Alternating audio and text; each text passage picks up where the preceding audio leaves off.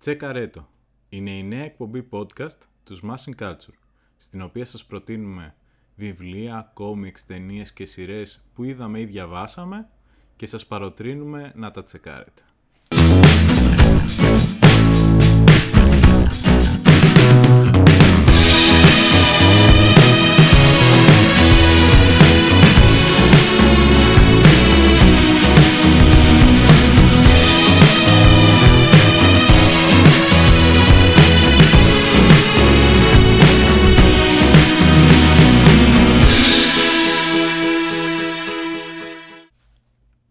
Τσέκαρε το Μάης 1936 του Ασπαλάξ από τις εκδόσεις Red Noir.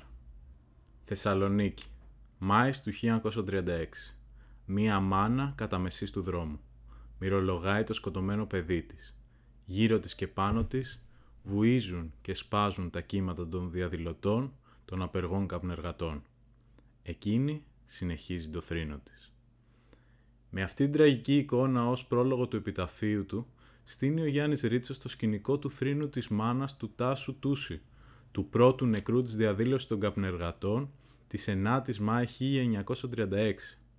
Αργότερα, τα λόγια του ποιητή μελοποιήθηκαν από τον Μίκη Θεοδωράκη και οι νεκροί Θεσσαλονικοί εργάτες του 1936 κέρδισαν την Αθανασία. Εκείνος ο ματωμένος Μάης του 1936 δεν σβήστηκε ποτέ από τη συλλογική μνήμη μέχρι και σήμερα. Η ματωμένη διαδήλωση της 9ης Μάη 1936 αποτέλεσε πρόσφατα πηγή έμπνευσης και ενός κόμικ με δημιουργό τον Ασπαλάξ, το οποίο τυπώθηκε από τις εκδόσεις Red Noir. Αφετηρία του κόμικ του Ασπαλάξ ήταν η ίδια η φωτογραφία που ενέπνευσε και τον Ρίτσο να γράψει τον επιτάφιο. Δηλαδή εκείνη η τραγική εικόνα της μάνας που θρυνεί πάνω από το νεκρό σώμα του γιού της, του Τάσου Τούση, του πρώτου νεκρού της ματωμένης διαδήλωσης της 9ης Μάη. Ο Ασπαλάξο όμως επιλέγει να εξερευνήσει μια διαφορετική οπτική, δίνοντας φωνή όχι μόνο στη μάνα, που αποτέλεσε το κεντρικό πρόσωπο του επιταφείου του Ρίτσου, αλλά σε έναν νεαρό διαδηλωτή, που στην ιστορική φωτογραφία στέκεται όρθιος δίπλα της και παρατηρεί το τραγικό συμβάν. Αυτός ο άγνωστος νεαρός γίνεται ο πρωταγωνιστής του κόμικ ο οποίος διηγείται την ιστορία του, τουλάχιστον έτσι όπως τη φαντάστηκε ο ίδιος ο δημιουργός. Ο ανώνυμος νέος της φωτογραφίας στο κόμικ βαφτίζεται Δαβίδ. Η προσωπική του ιστορία είναι παρόμοια με τον άλλον νεκρόν της ματωμένης διαδήλωσης.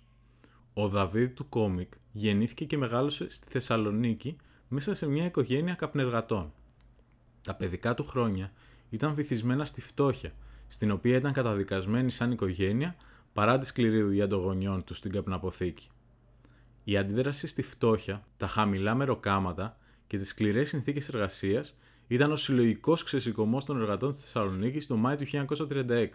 Ο νεαρός Δαβίδ θα κατέβει και αυτός με τους φίλους του στην πορεία παρά την αυστηρή υπόδειξη των απεργών γονιών του να μείνει ασφαλής στο σπίτι. Στη διαδήλωση θα ενωθεί με το τεράστιο πλήθος των απεργών. Θα γίνει πρώτα μάρτυρας της αιματηρής καταστολής της διαδήλωσης από τη χωροφυλακή του Μεταξά και ύστερα θύμα της.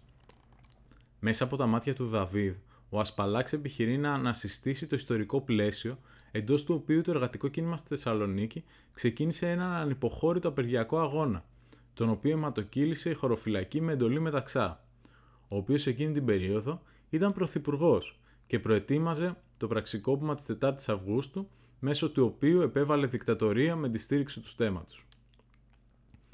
Οι πολυήμερες απεργιακές διαδηλώσεις της Θεσσαλονίκης ήταν απότοκο μιας περίοδου διαρκούς κινητοποίησης του εργατικού κινήματος στη Θεσσαλονίκη και στην υπόλοιπη Ελλάδα, αλλά και αποτέλεσμα των σκληρών αντιλαϊκών μέτρων που είχαν εφαρμόσει ελληνικές κυβερνήσεις προκειμένου να ξεπεράσει το κράτος τον οικονομικό αντίκτυπο του παγκοσμίου οικονομικού κράχ του 1929 και της πτώχευσης του ελληνικού κράτους του 1932 οι καπνεργάτες της Θεσσαλονίκης πρωτοστάτησαν στην αντίδραση του εργατικού κινήματος στις αντεργατικές πολιτικές με κύριο αίτημα την αύξηση του μερομισθίου τους, το οποίο είχε μειωθεί στο μισό σε σχέση με την περίοδο πριν την οικονομική κρίση, καταδικάζοντας αυτούς και τις οικογένειές τους στη φτώχεια.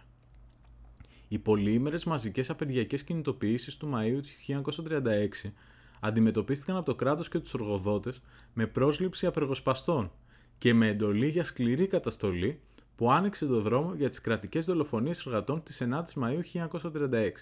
Έτσι, γράφτηκε μία από τις πιο μαύρες σελίδες του σύγχρονου ελληνικού κράτους και μάλιστα στην περίοδο του Μεσοπολέμου, όπου τυπικά, αν και ήδη είχε καταλάβει τον πρωθυπουργικό θόκο ο Μεταξάς, το πολίτευμα ακόμα χαρακτηριζόταν κοινοβουλευτική δημοκρατία. Το κόμικ το Σπαλάξ είναι ολιγοσέλιδο και το σχέδιό του λιτό και αποκλειστικά ασπρόμαυρο. Θα μπορούσαμε να πούμε ότι μοιάζει με μια σύντομη ιστορικοπολιτική μπροσούρα σε κόμικ μορφή. Ο Ασπαλάξ, μέσα από την τέχνη του, αναστηλώνει μια ιστορία που έχει επιβιώσει χάρη στο πένθυμο ποιητικό άσμα του Ρίτσου. Δίνει όμως μια άλλη οπτική, λιγότερο λυρική, αλλά στρατευμένη κι αυτή, στο σκοπό να μην κυριαρχήσει η λύθη του παρελθόντος των ταξικών αγώνων.